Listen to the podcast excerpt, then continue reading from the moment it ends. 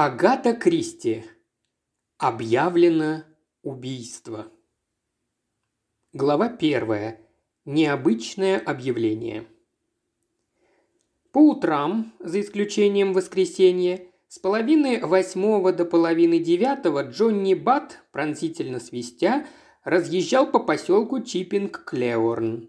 Перед каждым домом или коттеджем он останавливался, слезал с велосипеда и клал в почтовый ящик газеты, которые хозяева выписывали у киоскера с Хай-стрит. Полковнику Истербруку с женой он привозил Times и Daily Graphic. Мисс Хинчклифф и мисс Мергатройд – Daily Telegraph и News Chronicle, а мисс Блэклок – Telegraph, Times и Daily Mail. Ну, а по пятницам он доставлял вышеупомянутые и прочие дома Чиппинг-Клеорна еще и Норсбенхэм News and Чиппинг-Клеорн-Газет, которую местные жители называли попросту «газетой». И каждую пятницу, бегло проглядев заголовки в других изданиях, напряженность в мире нарастает. Сегодня состоялась ассамблея ООН. Полиция напала на след убийцы белокурой машинистки. Забастовка на трех шахтах. двадцать три человека стали жертвами пищевого отравления в отеле «Сисайд» и прочее. Большинство жителей Чиппинг-Клеорна нетерпеливо разворачивали газету и с головой уходили в изучение местных новостей. Быстренько пробежав глазами раздел писем, в которых пышным цветом расцветали жгучая ненависть и вражда, девять подписчиков из десяти принимались изучать частные объявления. Здесь вперемешку печатались объявления о сдаче домов в аренду, о найме домработниц, о собаках, домашней птице и садовом инвентаре. Короче, все то, что могло заинтересовать членов маленькой общины Чиппинг-Клеорна. Пятница, двадцать девятого октября, не была исключением из правил. Смахнув со лба прелестные пепельные кудряшки, миссис Светтенхэм развернула «Таймс», окинула томным взором левую страницу, где освещались последние события, и, как обычно, решила, что даже если в мире случилось нечто из ряда вон выходящее, «Таймс» все равно сумеет это затушевать и замазать. Сделав сей глубокий вывод, она проглядела хронику рождений, свадеб и смертей. Особенно ее интересовали последние, после чего с чувством исполненного долга отложила «Таймс» в сторону и жадно потянулась к Чиппинг-Клеорн-Газет. Когда чуть погодя ее сын Эдмунд вошел в комнату, миссис Светтенхэм уже была погружена в изучение местных новостей. «Доброе утро, дорогой», — сказала миссис Светтенхэм. «Знаешь, Смедли продают свой Даймлер. Он тридцать пятого года, совсем старый, да?» Сын в ответ что-то буркнул, налил себе кофе, взял парочку копченых ребрышек, уселся за стол и развернул «Дейли Уоркер», прислонив газету к подносу с гребенками. «Щенки бульдога», – прочитала вслух миссис Светтенхэм. «Право не понимаю, как можно в наше время прокормить такую большую собаку?»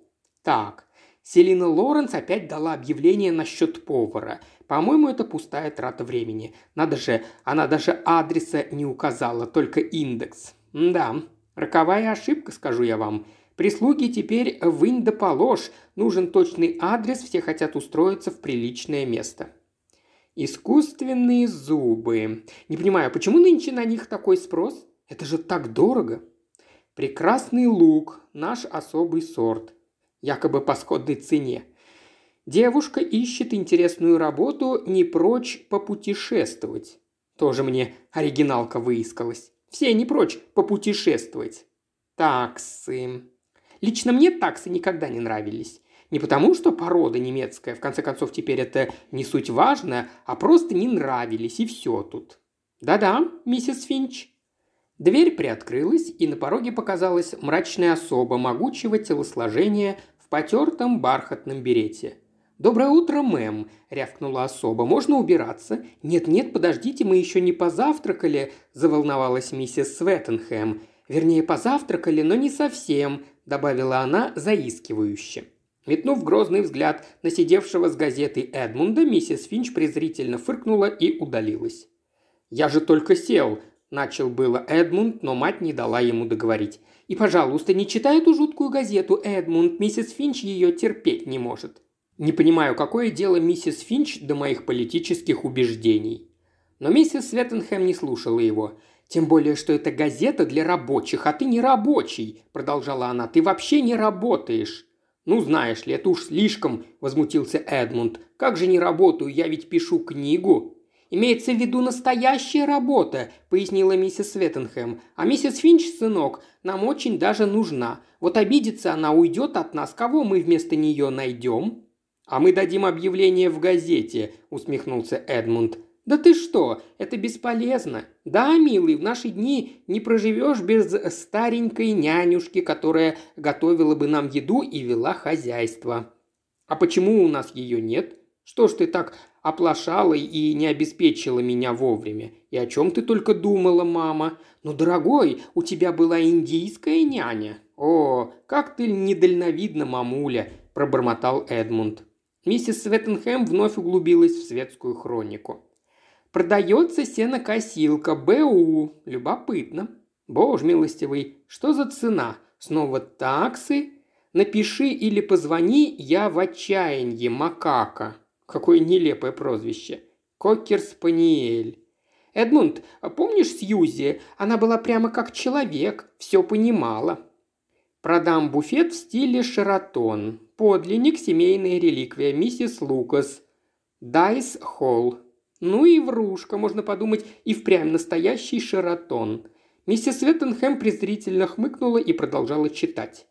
«Дорогая, все было ошибкой. Любовь до гроба в пятницу, как обычно, ха». Наверное, влюбленные поссорились. А может, это воровской пароль? Как, по-твоему, Эдмунд? Снова таксы, ей-богу. Люди помешались на таксах, будто других собак нет. Вот у твоего дяди Саймона, сынок, были манчестерские терьеры, такие грациозные крошки. Мне лично нравится, когда у собак длинные лапы». «Так, дама, уезжающая за границу, продает двухместный катер». «А почему ни описания, ни цены?» «Свадьба». «Хотя нет, убийство». «Что?» «Впервые слышу». «Эдмунд, Эдмунд, ты только взгляни». «Объявлено убийство, которое произойдет в пятницу, двадцать девятого октября, в восемнадцать часов тридцать минут, в Литтл-Пэддоксе, только сегодня. Друзья, спешите принять участие». «Что это такое?» Эдмунд оторвался от газеты. «Но ведь пятница, двадцать девятое, это сегодня?» «Ну-ка дай сюда». Сын взял у матери газету. «Да, но что бы это значило?» Миссис Светтенхэм сгорала от любопытства. Эдмунд в задумчивости почесал переносицу. «Не знаю. Наверное, они решили устроить вечеринку, затеять игру в убийство или что-то в том же духе». «А-а-а!» – с сомнением в голосе откликнулась миссис Светтенхэм. «Но что за странная манера давать такие объявления? Совершенно не похожа на Летицию Блэклок. Я всегда считала ее на редкость здравомыслящей женщиной». Может, на нее подействовали развеселые юнцы, что поселились у нее в доме? Слишком мало информации в заметке. Сегодня. Как ты думаешь, нам стоит пойти? Здесь сказано: «Друзья, спешите принять участие». Однако эта новая мода приглашать гостей страшно беспардонно, решительно изрекла миссис Светтенхэм. «Хорошо, мама, не ходи». «И не пойду», воскликнула миссис Светтенхэм. Они помолчали. «Неужели тебе действительно хочется съесть эту последнюю гренку, Эдмунд?» «Ах, мама, а я-то думал, что мое правильное питание для тебя важнее, чем то, когда эта старая мымра Финч уберет со стола». «Тс, дорогой, она может услышать». «А что такое игра в убийство?» «Точно не знаю. Кажется, к твоей одежде прицепляют клочки бумаги. Или нет, наверное, их все-таки тянут из шапки». Один участник игры становится сыщиком, другой – жертвой, потом гаснет свет, и кто-нибудь хлопает тебя по плечу. Ты вопишь, падаешь и притворяешься мертвым. «Да, звучит увлекательно». «А, по-моему, чертовски скучно. Я не пойду». «Глупости, Эдмунд!» – решительно возразила миссис Светтенхэм. «Раз я собираюсь идти, значит, и ты пойдешь вместе со мной, и нечего тут обсуждать». «Арчи!» – сказала миссис Истербрук мужу. «Ты только послушай». Полковник Истербрук не обратил на нее внимания, поскольку возмущенно пыхтел, читая статью в «Times». «Вся беда этих деятелей в том, — изрек он, — что они не имеют об Индии ни малейшего понятия, ни малейшего. Конечно, милый, конечно. Иначе они не писали бы такой ерунды. Да-да, Арчи, послушай. Объявлено убийство, которое произойдет в пятницу двадцать девятого октября в восемнадцать часов тридцать минут в Литтл-Пэддоксе. Только сегодня, друзья, спешите принять участие».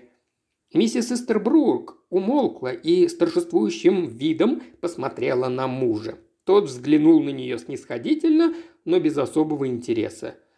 «Да это просто игра в убийство», — пояснил он. Миссис Истербрук ойкнула.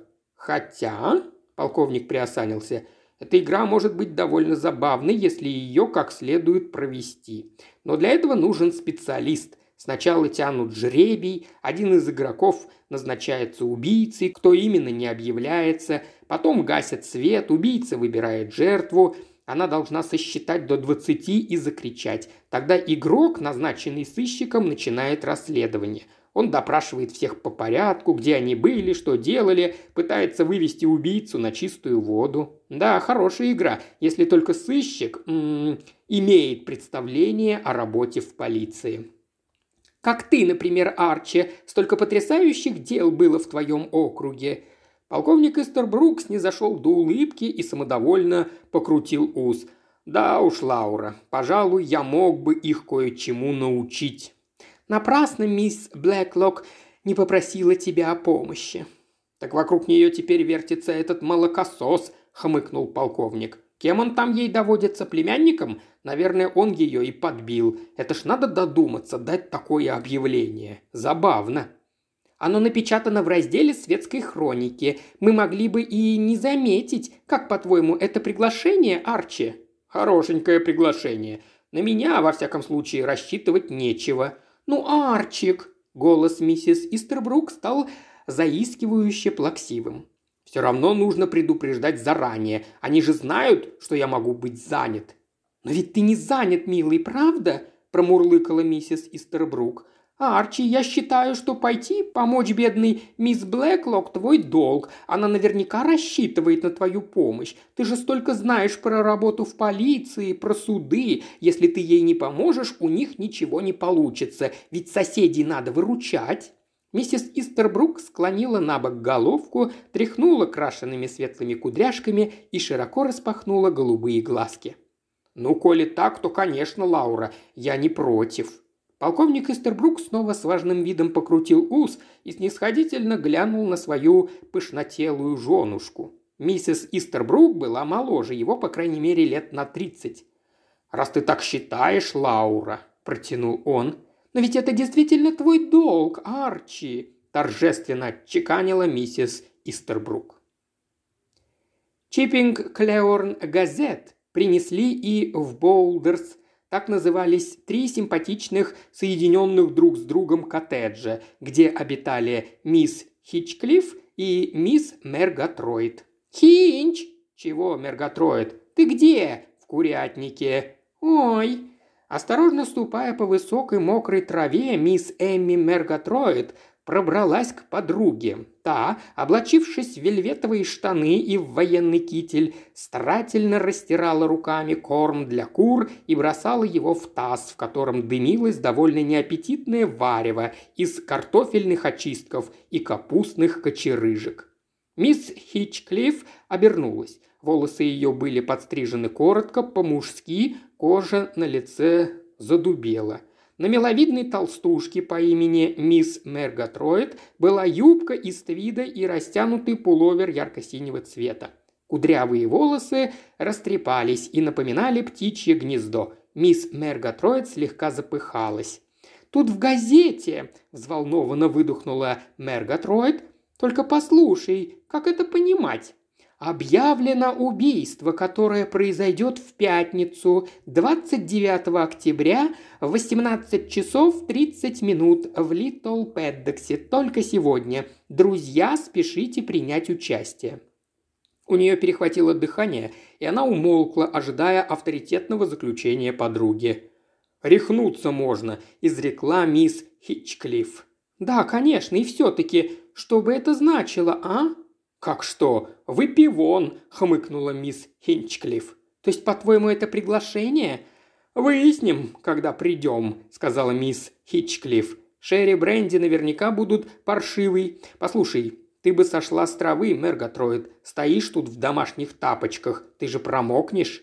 «О, Господи!» Мисс Мергатройд уныло воззрилась на свои ноги. «Да, кстати, сколько сегодня яиц?» «Семь. Эта проклятая птица по-прежнему высиживает цыплят. Надо будет загнать ее в курятник». «Странная манера приглашать гостей, правда?» – сказала Эмми, и в ее голосе проскользнули мечтательные нотки. Однако подруга была сделана из более жесткого теста. Раз она нацелилась на борьбу с непокорной курицей, то никакие даже самые загадочные объявления не могли сбить ее с намеченного курса. Мисс Хинчклифф с трудом прохлюпала по грязи и бросилась в атаку на пеструю наседку. Та возмущенно закудахтала. «Надо будет завести уток», – подытожила мисс Хинчклифф. «С ними куда меньше хлопот». «Какая прелесть!» – воскликнула за обедом миссис Хармон, обращаясь к мужу. «У мисс Блэклок намечается убийство». «Убийство?» – немного удивленно переспросил муж. «Когда?» «Сегодня днем, о, вернее вечером, в половине седьмого. Ах, что за невезение, милый, тебе как раз надо готовиться к конфирмации, а ведь ты обожаешь убийство». «Право не понимаю, о чем ты, Банч?» Пухленькая миссис Хармон протянула супругу газету. «Вот, посмотри. Там, где подержанное пианино и вставные зубы. Какое странное объявление». «А я что говорю?» – радостно подхватила Банч. «Никогда бы не подумала, что мисс Блэклок увлекается подобными играми. Наверняка это затея юных Симмонсов. Хотя вообще-то для Джулии Симмонс затея грубовата. Но тем не менее факт остается фактом. И тебе должно быть очень обидно, что ты не сможешь пойти. Но ничего, я-то пойду обязательно и потом все-все тебе расскажу. Хотя, надо признаться, мне это дается нелегко. Я ведь не люблю игры в темноте. Я их ужасно боюсь. Но, надеюсь, меня не будут убивать. А то если мне вдруг положат руку на плечо и шепнут «ты убита», сердце у меня остановится, и я, наверное, умру. Как ты думаешь, я умру? «Умру?» «Ну что ты, Банч, ты доживешь до глубокой старости вместе со мной». «И мы умрем в один день, и нас похоронят в одной могиле, да? О, это было бы чудесно!» При мысли о такой перспективе Банч засияла. «Ты прям-таки лучишься от счастья», – улыбнулся муж. «А кто на моем месте не был бы счастлив?» – смутилась Банч. «У меня есть ты, и Сьюзан, и Эдвард». И все вы во мне души не чаете, и вам не важно, глупа я или умна, и солнышко светит, и у нас такой чудесный просторный дом».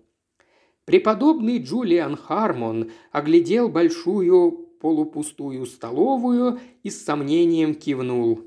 Хотя для некоторых людей жизнь в таком огромном доме, где гуляют сквозняки, хуже каторги.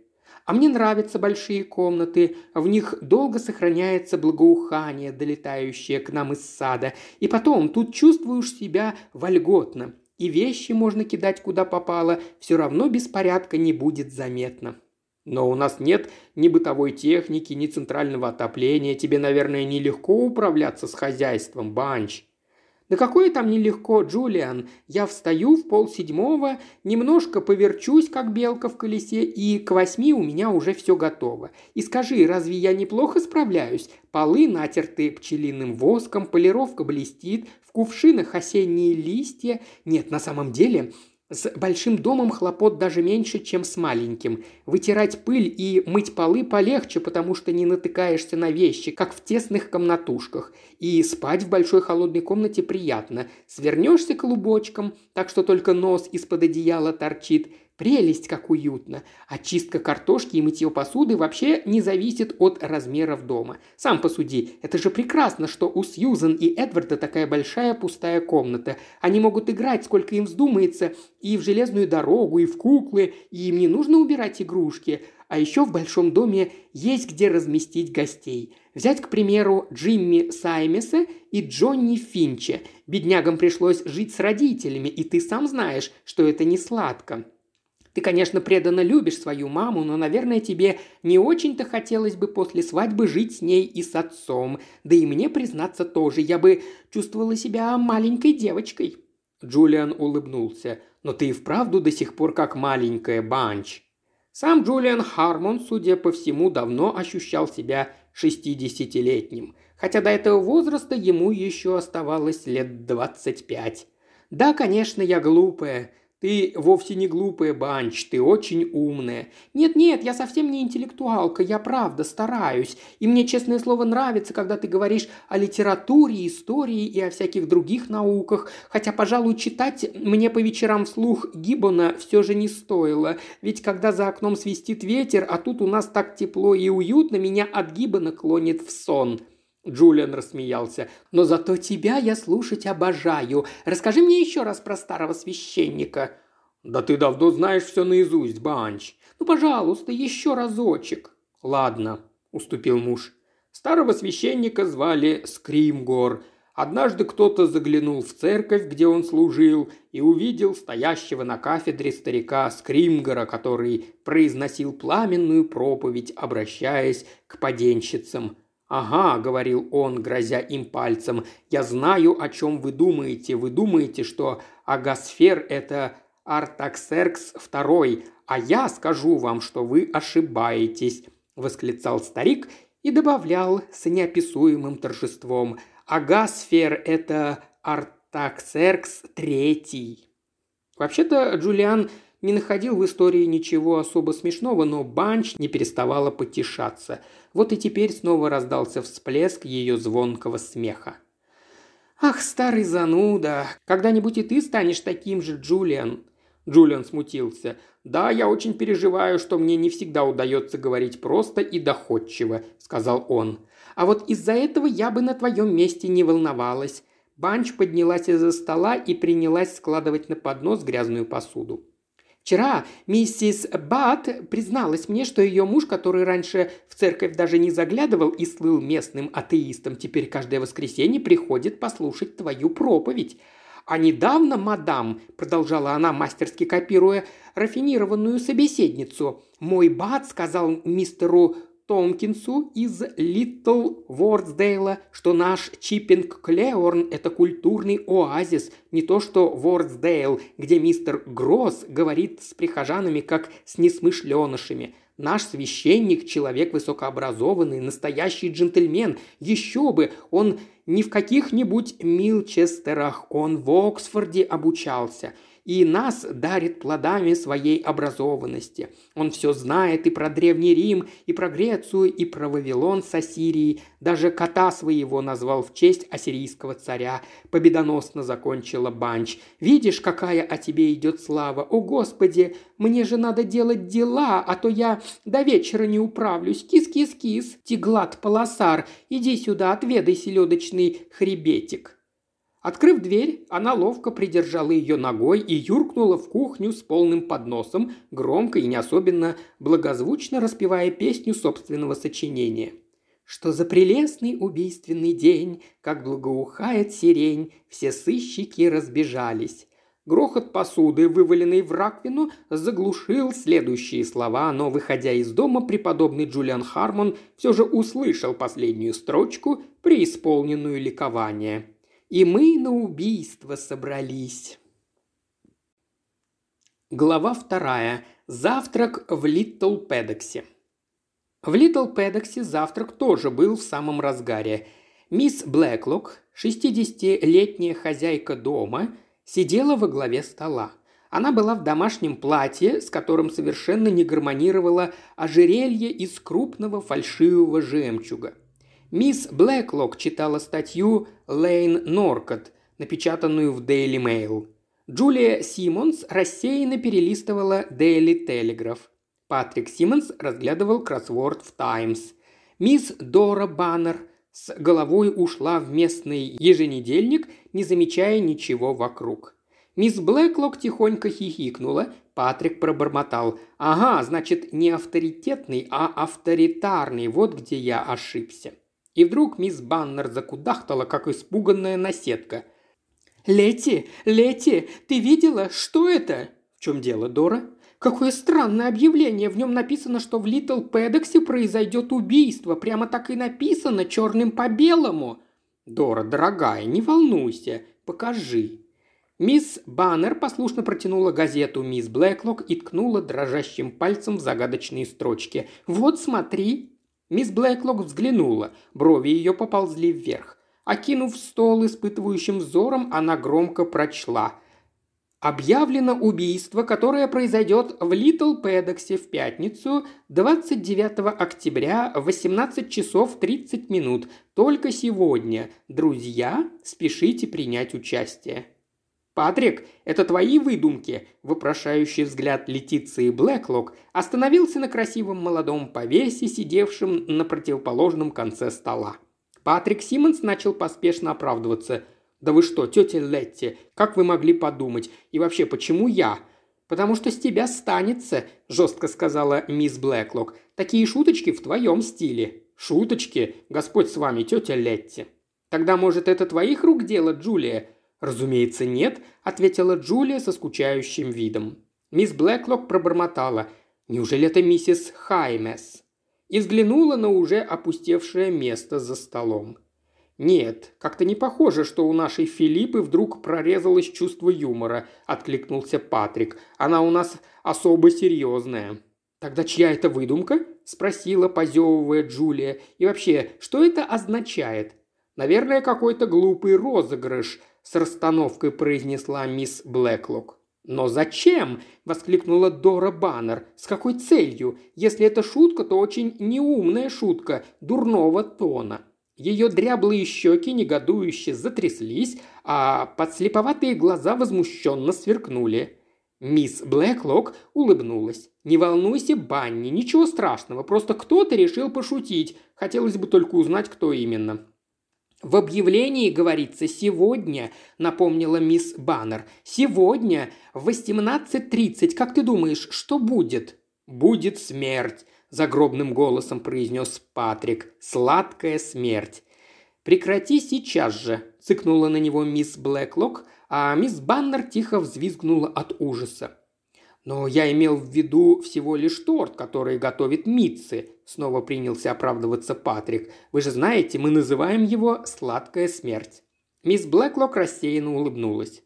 Однако мисс Баннер не унималась. «И все-таки, Летти, как ты думаешь?» Подруга не дослушала, она старалась казаться беспечной. «Я знаю только одно», – сухо сказала мисс Блэклок. В полседьмого к нам пожалуют, сгорая от любопытства, добрая половина поселка. Поэтому на твоем месте, Банни, я бы лучше поинтересовалась, есть ли у нас какая-нибудь выпивка». «А ведь ты волнуешься, Летти?» Мисс Блэклок вздрогнула. Она сидела за письменным столом и рассеянно рисовала на промокашке рыбок. Подняв голову, Летиция посмотрела на встревоженную подругу. Что ей было сказать Доре Баннер? Банни нельзя волноваться, нельзя расстраиваться. Мисс Блэклок помолчала, раздумывая. Они с Дорой Баннер вместе учились в школе. В те давние времена Дора была светловолосой, голубоглазой глупышкой. Но глупость ее никому не мешала. С Дорой охотно общались, потому что она была веселой, жизнерадостной и хорошенькой. Подруги считали, что ей нужно выйти замуж за симпатичного военного или за сельского присяжного. Дора обладала массой достоинств. Она была нежной, заботливой, верной. Но жизнь жестоко обошлась с бедняжкой. Доре пришлось самой зарабатывать себе на хлеб. И хотя она была очень старательной, ее повсюду преследовали неудачи. На долгое время Летиция с Дорой потеряли друг друга из виду, но полгода назад мисс Блэклок получила письмо, сумбурное и патетическое. Дорино здоровье было подорвано, она жила в крохотной каморке, пытаясь хоть как-то просуществовать на мизерную пенсию. Ей хотелось бы брать на дом вышивание, но из-за ревматизма она не могла и этого. Банни с умилением вспоминала школьную дружбу. Жизнь, конечно, развела их, но, может быть, вдруг подруга не откажется ей помочь. И мисс Блэклок поддалась внезапному порыву. Бедная Дора, бедная, милая, глупенькая, пухленькая Дора. Летиция бросилась к Доре и привезла ее в Литтл-Пэддокс, сказав, что одной вести хозяйство тяжело и ей нужна помощница. Жить Доре оставалось недолго, так, по крайней мере, уверяли врачи. И все же порой мисс Блэклок чувствовала, что взяла на себя непомерно тяжелую ношу. Бедняжка Дора постоянно все путала, портила нервы вспыльчивой домработнице-иностранке, теряла счета и письма, а временами просто доводила мисс Блэклок до белого коленя. Бедная, бестолковая старушка Дора, она такая преданная, так искренне хочет помочь, так гордится тем, что она нужна и приносит пользу, но, увы, она так безнадежна. «Не надо, Дора, я же тебя просила», – резко оборвала подругу мисс Блэклок. «Ой!» – виновато заморгала мисс Баннер. «Да, конечно, я просто забыла, но ты ведь действительно...» «Волнуюсь? Отнюдь, по крайней мере», – добавила Летиция, стараясь быть правдивой, – «не из-за этого.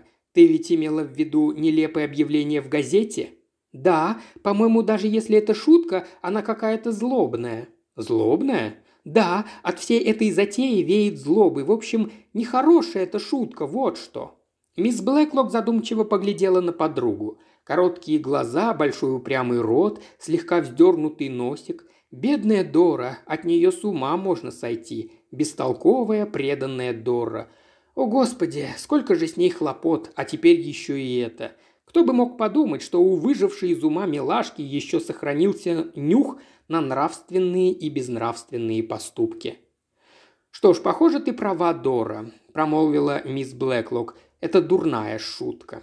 «Не нравится мне она, совсем не нравится», – с внезапной яростью выпалила мисс Баннер. «Я боюсь», – и неожиданно добавила. «Да и ты тоже боишься, Летиция». «Вздор», – бодро возразила мисс Блэклок. «Я уверена, затевается что-то опасное. Это как бомба в конверте». «Да ладно тебе нагнетать. Просто какой-то недоумок решил сострить». «Не вижу ничего смешного». И действительно, ничего смешного тут не было. Лицо мисс Блэклок выдало ее потаенные мысли, и Дора торжествующе воскликнула. «Я же говорила, ты тоже так думаешь!» «Но, Дора, дорогая!» Мисс Блэклок не договорила. В комнату, словно цунами, ворвалась молодая женщина. Ее пышная грудь бурно вздымалась под тесным свитером. Широкая пестрая юбка была посажена на корсаж, вокруг головы обмотаны сальные черные косы, черные глаза метали молнии. «Я могу вам обращаться, пожалуйста, да?» Мисс Блэклок вздохнула. «Разумеется, Митцы, что стряслось?»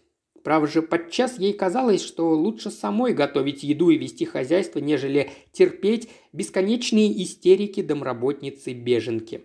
«Я не ходить вокруг и возле, я говорить прямо, я давать предупреждение об уход и уходить, уходить сейчас». «Сейчас? Но почему? Тебя кто-то расстроил?» «Расстроил? Да», – трагически воскликнула Митцы. «Я не хочу умирать, я уже бежал из Европы, моя семья, они все умирали, их убивать всех, и мама, и маленький брат, и моя такая милая маленькая племянница, все, все убивать, но я бежать, прятаться, прийти в Англию, я работать, я делаю работу, какая никогда не делала на моя родина, я...» «Да-да, ты говорила», – решительно оборвала мисс Блэклок Митце, по сто раз на дню повторявшую одно и то же. «Но все-таки мне непонятно, почему ты решила уйти именно сегодня?» «Потому что они опять приходить меня убивать». «Кто?» «Мои враги нации. Они узнавать, что я здесь, и приходить убивать. Я об этом читал, да, я читал газет». «Ты имеешь в виду нашу газету?» «Вот здесь написано». Митце достала из-за спины газету. «Видишь, здесь они прямо говорить «убийство, убийство в Литтл-Пэддоксе». Или это не значит «здесь». Сегодня вечер, в половину восьмого. Ай, я не хочу ждать, когда меня убивать. Нет». «Но почему ты считаешь, что это про тебя? Мы, например, думаем, что кто-то просто пошутил». «Пошутил? Разве убивать – это шутка?» «Нет, конечно, но, дорогая девочка, если бы кто-нибудь захотел тебя убить, он бы не стал давать объявление в газете». «Да?» Митца призадумалась. «Вы хотите сказать, они никто не хотеть убивать? А может, они хотеть убивать вас, мисс Блэклок?» «В жизни не поверю, что кто-то решил меня убить», – беспечно заявила мисс Блэклок. «И главное, Митца, я совершенно не понимаю, зачем убивать тебя? Ну зачем? Скажи на милость». «Потому что они плохие, очень плохие. Я вам уже говорить, и маленький брат, и мама, и моя такая милая маленькая племянница. «Да-да, конечно», – ловко остановила поток словоизлияний мисс Блэклок. «Но все равно мне не верится, что тебя хотят убить, Митцы. Хотя если ты твердо решила уйти, причем предупредив меня за пять минут до своего ухода, я не в силах тебе помешать. Но учти, ты сделаешь огромную глупость», – уже другим тоном произнесла мисс Блэклок и поспешила добавить, заметив, что Митцы заколебалась. «Говядина, что прислал к обеду мясник, по-моему, слишком жесткая». «Я буду готовить гуляш. Специальный гуляш. Специальный так специальный. А, кстати, ты не могла бы сделать сырные палочки? Ну, из того засохшего куска сыра. А то ведь к нам могут сегодня пожаловать гости». «Сегодня? Что значит сегодня?» «То и значит в половине седьмого. Но это же время, которое написать газета. Кто придет? Зачем придет?» «На похороны», — сказала, подмигнув мисс Блэклок, и добавила, пресекая дальнейшие возражения. «Все, Митцы, хватит, мне некогда. Ступай и, пожалуйста, поплотнее закрой за собой дверь». «Так, на некоторое время покой обеспечен», – вздохнула хозяйка дома, когда дверь за ошарашенной Митцы захлопнулась. «Ах, Летти, ты такая деловая!» – восхищенно воскликнула мисс Баннер. Глава третья. В половине седьмого. «Ну, вроде бы все», – сказала мисс Блэклок, придирчиво оглядывая взглядом двойную гостиную. Ситцевая мебельная обивка с мелкими розочками, золотистые шары хризантем, вазочка с фиалками и серебряная сигаретница на столике возле стены. Поднос с напитками на столе посреди комнаты. Литтл-Пэддокс представлял собой средний по величине особняк, построенный в стиле ранней викторианской эпохи. В узкой продолговатой гостиной вечно царил полумрак, потому что крыша веранды заслоняла солнечный свет. В дальнем конце когда-то были двойные двери, которые вели в маленькую комнатку с окном в нише, но потом двойные двери убрали и заменили бархатными портьерами. Когда же в особняке поселилась мисс Блэклок, она окончательно соединила две комнаты в одну. В каждой половине был свой камин, и хотя ни один не горел, по комнате разливалось приятное тепло. «Вы включили отопление?» – спросил Патрик. Мисс Блэклок кивнула. «Да, тут было так зябко и промозгло, в доме жуткая сырость, поэтому я попросила Ивана затопить перед уходом котел». «Неужто не пожалели драгоценного кокса?» – усмехнулся Патрик. «Вот именно драгоценного, но иначе нам пришлось бы расходовать еще более драгоценный уголь. Сам знаешь, отопительная контора не выделяет ни грамма сверх того, что нам положено на неделю, если только не заявить, что нам не на чем готовить еду. Но ведь когда-то были целые горы угля и кокса, и они продавались совершенно свободно». Джулия сказала так, как будто речь шла не об Англии, а о какой-то диковинной заморской стране. «Да, и причем по дешевке». И кто угодно мог пойти и купить все, что хотел, без карточек и ограничений. Неужели тогда всего было полно? Да, дорогая, и топливо было любого сорта и любого качества, а не как сейчас, только камни и сланец. «Эх, жили же люди», – с завистью произнесла Джулия. Мисс Блэклок улыбнулась. «Мне тоже приходят на ум такие мысли, когда я оглядываюсь назад. Но ведь я старуха, и, естественно, мое время кажется мне самым лучшим. Но вам, молодым, негоже вести подобные речи». «Я тогда могла бы не работать», – продолжала, не слушая тетку, Джулия. «Сидела бы себе дома, составляла цветочные букеты и писала письма». «Почему тогда писали столько писем? Кому?» «Всем тем, кому ты сейчас звонишь по телефону», – лукаво прищурилась мисс Блэклок. «Хотя мне, честно говоря, не верится, что ты умеешь писать, Джулия».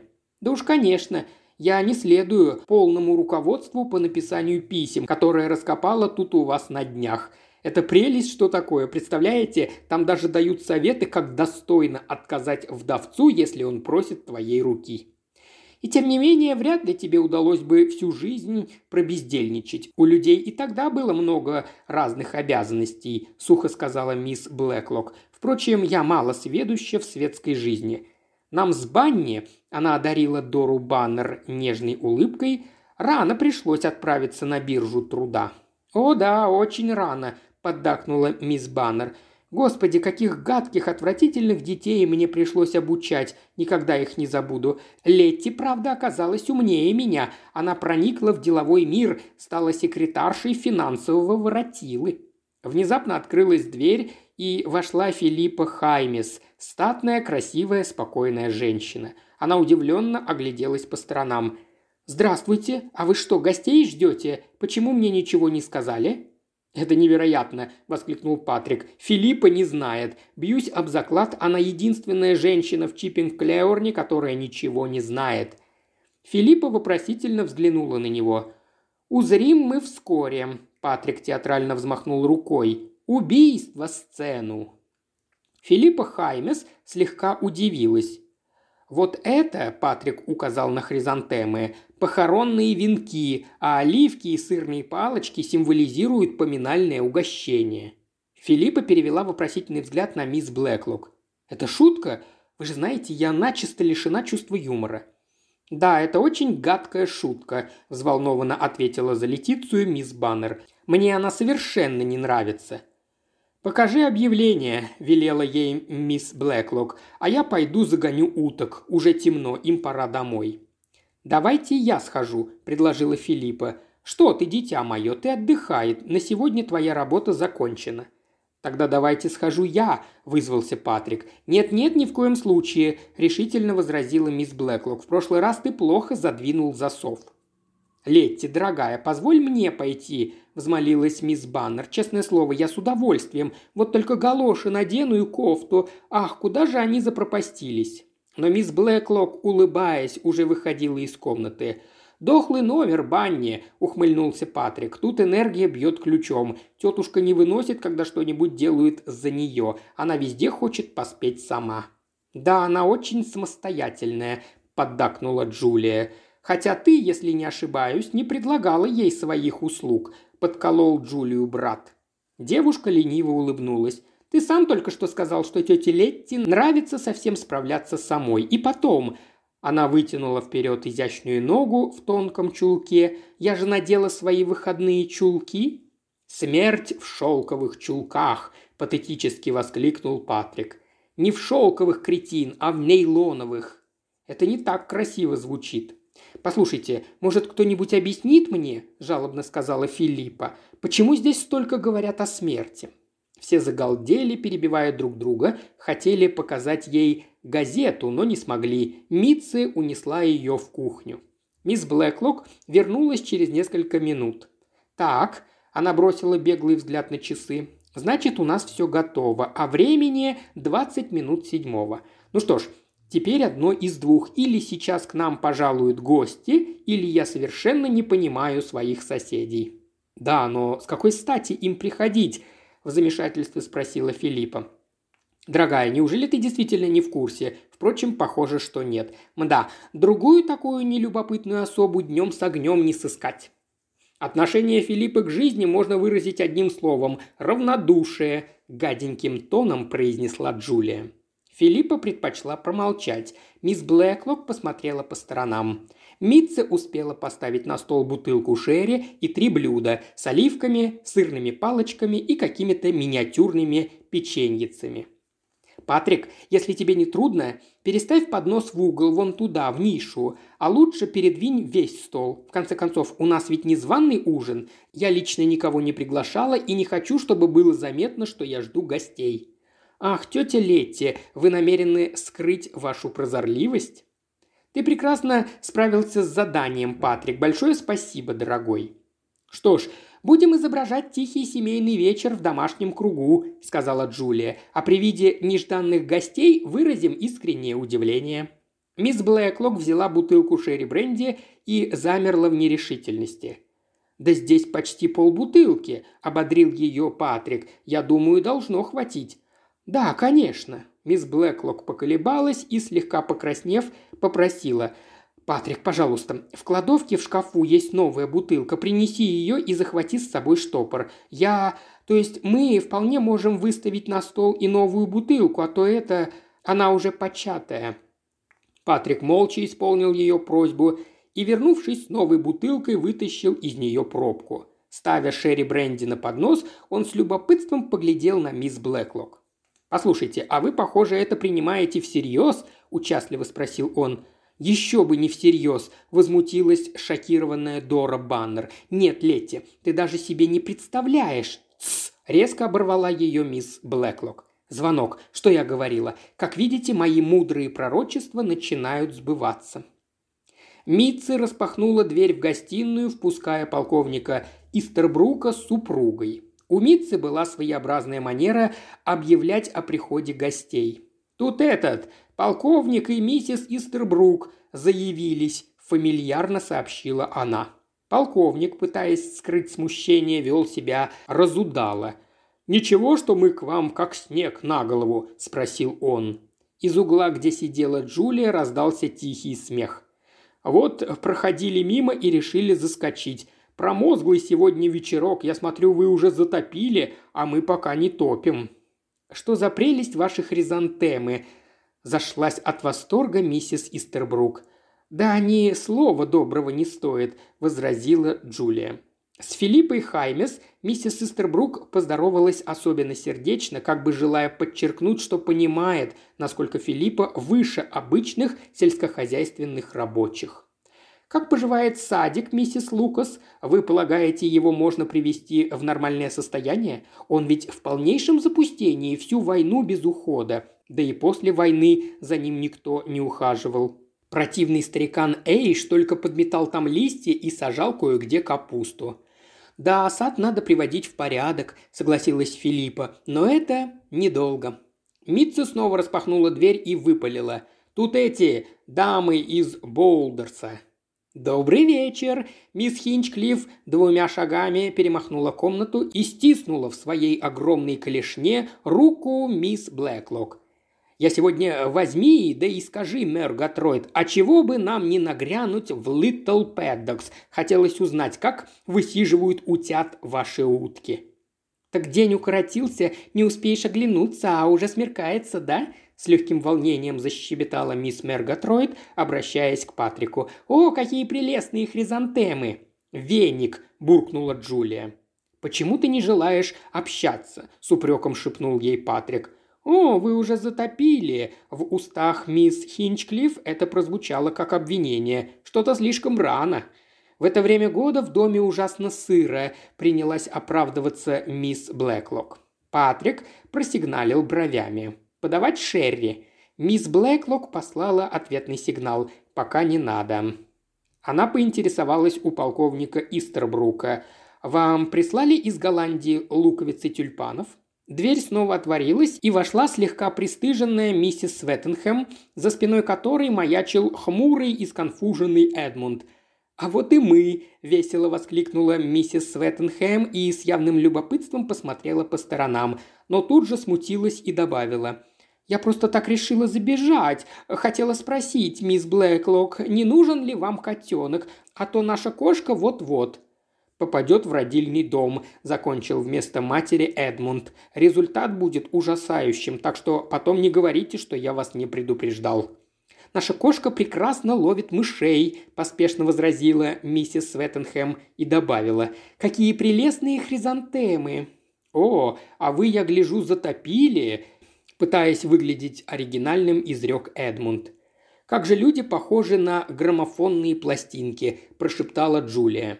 «Последние сводки новостей мне не нравятся», – заявил полковник Истербрук, мертвой хваткой вцепившись в Патрика. «Не нравится и точка. Спросите меня, и я отвечу. Война неизбежна, неизбежна и точка». Дверь опять распахнулась, и вошла миссис Хармон. Пытаясь одеться помоднее, она нацепила поношенную фетровую шляпку, а вместо домашнего свитера надела какую-то несуразную блузку с рюшечками. «Hello, мисс Блэклок!» – лучезарно улыбаясь, воскликнула Банч. «Надеюсь, я не опоздала? Когда начнется убийство?» Все ахнули. Джулия одобрительно хохотнула, Патрик сморщился, а мисс Блэклок растянула губы в улыбке. «Джулиан рвал и метал, что не может прийти», – продолжала миссис Хармон. «Он у меня обожает убийство. В прошлое воскресенье это подвигло его произнести прекрасную проповедь. Мне, наверное, не стоит хвалить Джулиана, ведь он как-никак мой муж, но проповедь и вправду удалась, вы не находите? По-моему, она получилась куда лучше остальных его проповедей, а все из-за детектива «Козни смерти». Вы читали?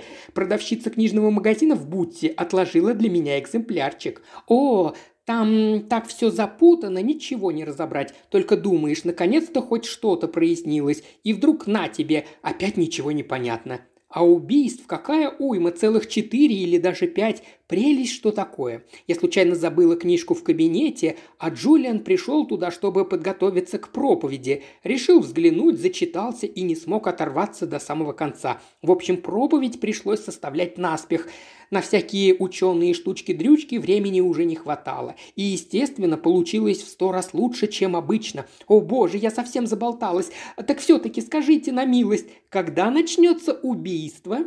Мисс Блэклок взглянула на каминные часы и бодро ответила: «Если ему суждено начаться, то уже вот-вот. До половины седьмого осталась ровно одна минута. А пока выпейте шерри». Патрик с готовностью устремился в проход под аркой. Мисс Блэклок подошла к столику, стоявшему возле этого прохода, и потянулась за сигаретами.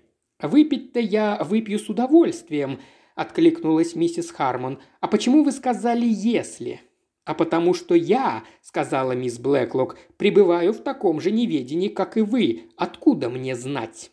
Тут она осеклась, повернув голову на бой каминных часов. Звук был нежный, мелодичный, похожий на звон колокольчиков. Все тоже замолчали и замерли, глядя на часы, которые отбили четверть, потом половину. А когда замер последний звук, комната вдруг погрузилась в темноту. Послышались восхищенные вздохи и женский писк. «Началось!» – в экстазе воскликнула миссис Хармон. Дора Баннер жалобно захныкала. «Ой, мне это совсем не нравится!» С разных сторон доносились и другие голоса. «Какой кошмар! Какой ужас! Страшно, жуть! У меня мурашки по коже бегают! Арчи! Ау! Что теперь надо делать?» «О, Господи, я, кажется, отдавил вам ногу, простите, пожалуйста!»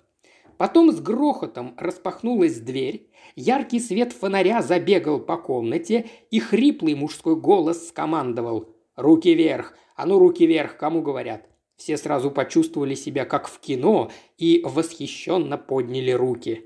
«Вот это да!» – выдохнула какая-то дамочка. «С ума сойти можно!» И вдруг пистолет заговорил. Он выстрелил дважды, свист пуль вдребезги разбил всеобщее благодушие, игра перестала быть игрой, кто-то взвизгнул, человек в дверях обернулся, казалось, заколебался, но грянул третий выстрел, и он упал. Фонарь выпал из его руки и потух. Все опять погрузилось во мрак, а дверь в гостиную медленно, со слабым негодующим стоном, закрылась и защелкнулась. В комнате началось вавилонское столпотворение. Все кричали наперебой: «Свет! Включите свет! Неужели нельзя найти выключатель? У кого есть зажигалка? О, не нравится мне это, совсем не нравится. Но ведь стрельба была настоящая, у него был настоящий пистолет. Это грабитель? Арчи, Арчи, я хочу домой! Ради бога, достаньте зажигалку!» Затем почти одновременно щелкнули две зажигалки, и вспыхнуло два маленьких ровных пламени. Все, щурясь, испуганно смотрели друг на друга. Прислонившись к стене, у прохода под аркой стояла мисс Блэклок. Она закрывала лицо руками, и что-то темное струилось у нее между ее пальцами. Ничего больше разглядеть при таком слабом освещении было невозможно. Полковник Истербрук прочистил горло и даже встал ради такого случая. «Попробуйте нажать на выключатель, Светтенхэм», – приказал он. Застывший возле двери Эдмунд послушно щелкнул выключателем. «Или на станции авария, или пробки перегорели», – важно изрек полковник. «Эй, а там что за базар?» За дверью вопил, разрывался женский голос. Вопль становился все истошней, и, наконец, в дверь забарабанили. Тихо всхлипывавшая Дора Баннер воскликнула: «Это Митцы, ее убивают!» «Как же! «Дождешься такого счастья», – пробормотал Патрик, а мисс Блэклок сказала: «Надо достать свечи. Патрик, будь добр». Но полковник уже открыл дверь. Освещая себе путь зажигалками, они с Эдмундом вышли в холл и чуть не споткнулись о лежавшего на полу человека. «Похоже, готов», – сказал полковник. «Ну и где ваша горлодерка?» «В столовой», – ответил Эдмунд. Дверь столовой выходила в холл. Слышно было, как кто-то бьется о стены, воет и визжит. «Ее заперли», – сказал, наклоняясь в поисках замочной скважины, Эдмунд.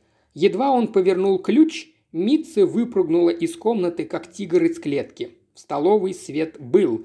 Митцы являла собой картину неописуемого ужаса и продолжала визжать.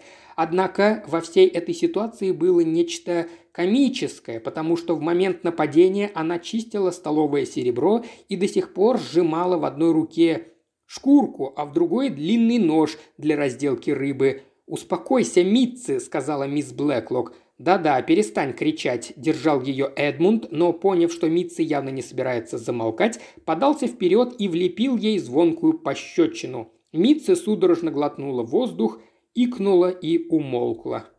«Достаньте свечи», – распорядилась мисс Блэклок. «Они на кухне, в шкафу. Патрик, ты знаешь, где у нас пробки?» «В коридоре, за посудомоечной. Сейчас посмотрю». Мисс Блэклок вступила в полосу света, падавшего из столовой, и Дора Баннер чуть не захлебнулась рыданиями. Митца же опять издала душераздирающий вопль. «Кровь, кровь!» – истошно заголосила она. «Вас стреляли, мисс Блэклок! Вы умирать от теряния крови!» «Не болтай глупостей!» – оборвала ее мисс Блэклок. «Я вовсе не ранена, только ухо слегка поцарапано». «Но тетя Летти!» – сказала Джулия. «Это действительно кровь!» И правда, белая блузка мисс Блэклок, ее жемчужное ожерелье и руки – все было запачкано кровью. «Уши всегда сильно кровоточат», – сказала мисс Блэклок. «Помнится, как-то в детстве я потеряла сознание в парикмахерской. Мастер чуть-чуть порезал мне ухо, а крови натекло целое ведро. Однако надо бы зажечь свет». «У меня есть свеч», – подала голос Митцы. Джулия пошла вместе с ней, и они принесли на блюдцах несколько свечей. «Так-так, посмотрим-ка на нашего злодея», – сказал полковник. «Опустите свечу пониже, Светтенхэм. Еще ниже, еще». «Давайте я зайду с другой стороны», – предложила Филиппа. Она решительно взяла пару блюдец, полковник Истербрук опустился на колени. Человек, лежавший на полу, был одет в мешковатый черный плащ с капюшоном, на лице была черная маска, на руках черные нитяные перчатки. Капюшон сполз, из-под него выбивались всколоченные светлые волосы. Полковник Истербрук перевернул незнакомца на спину, пощупал пульс, послушал, бьется ли сердце, и, вскрикнув от отвращения, отдернул руки. Они были липкими и красными. «Застрелился», – сказал полковник. «Может, это самоубийство, а может, он упал, запутавшись в плаще, а в момент падения пистолет разрядился. Очень плохо видно». И тут, как по мановению волшебной палочки, зажегся свет. Со странным чувством, будто все происходит понарошку, жители Чиппинг-Клеорна, столпившиеся в холле Литтл-Пэддокса, вдруг осознали, что на их глазах трагически погиб человек. Рука полковника Истербрука покраснела от крови. Кровь все еще текла по шее мисс Блэклок, капая на блузку и юбку, а на полу лежал нелепо растянувшийся незваный гость. Похоже, всего одна пробка перегорела. Вошедший в комнату Патрик осекся. Полковник потянулся к узкой черной маске, прикрывавшей лицо трупа. «Давайте-ка взглянем, что это за тип, хотя мы вряд ли его знаем». Он сорвал маску, все вытянули шеи. Митцы икнула, судорожно хватая ртом воздух. Остальные стояли неподвижно, как истуканы. «Совсем молоденький», – жалостливо протянула миссис Хармон. А Дора Баннер взволнованно воскликнула. «Летти, Летти, это же молодой человек из отеля «Спа» в Мэдденхэм-Уэлсе. Он еще приходил к нам, просил денег, чтобы вернуться в Швейцарию, а ты ему отказала. Наверное, это был лишь предлог, а на самом деле он хотел пробраться в дом и изучить планировку. Господи, он ведь мог убить тебя!» Мисс Блэклок поспешила взять инициативу в свои руки. «Филиппа, отведи Банни в столовую и дай ей полрюмки бренди. Джулия, дорогая, сбегай в ванную и принеси мне из шкафчика лейкопластырь, а то я тут все заляпаю. А ты, Патрик, звони в полицию». Уважаемый слушатель, ты прослушал ознакомительный фрагмент аудиокниги. Желаешь продолжить слушать аудиокнигу? Тогда подписывайся на канал Ильи Кривошеева на Бусти. Ссылка на канал в описании.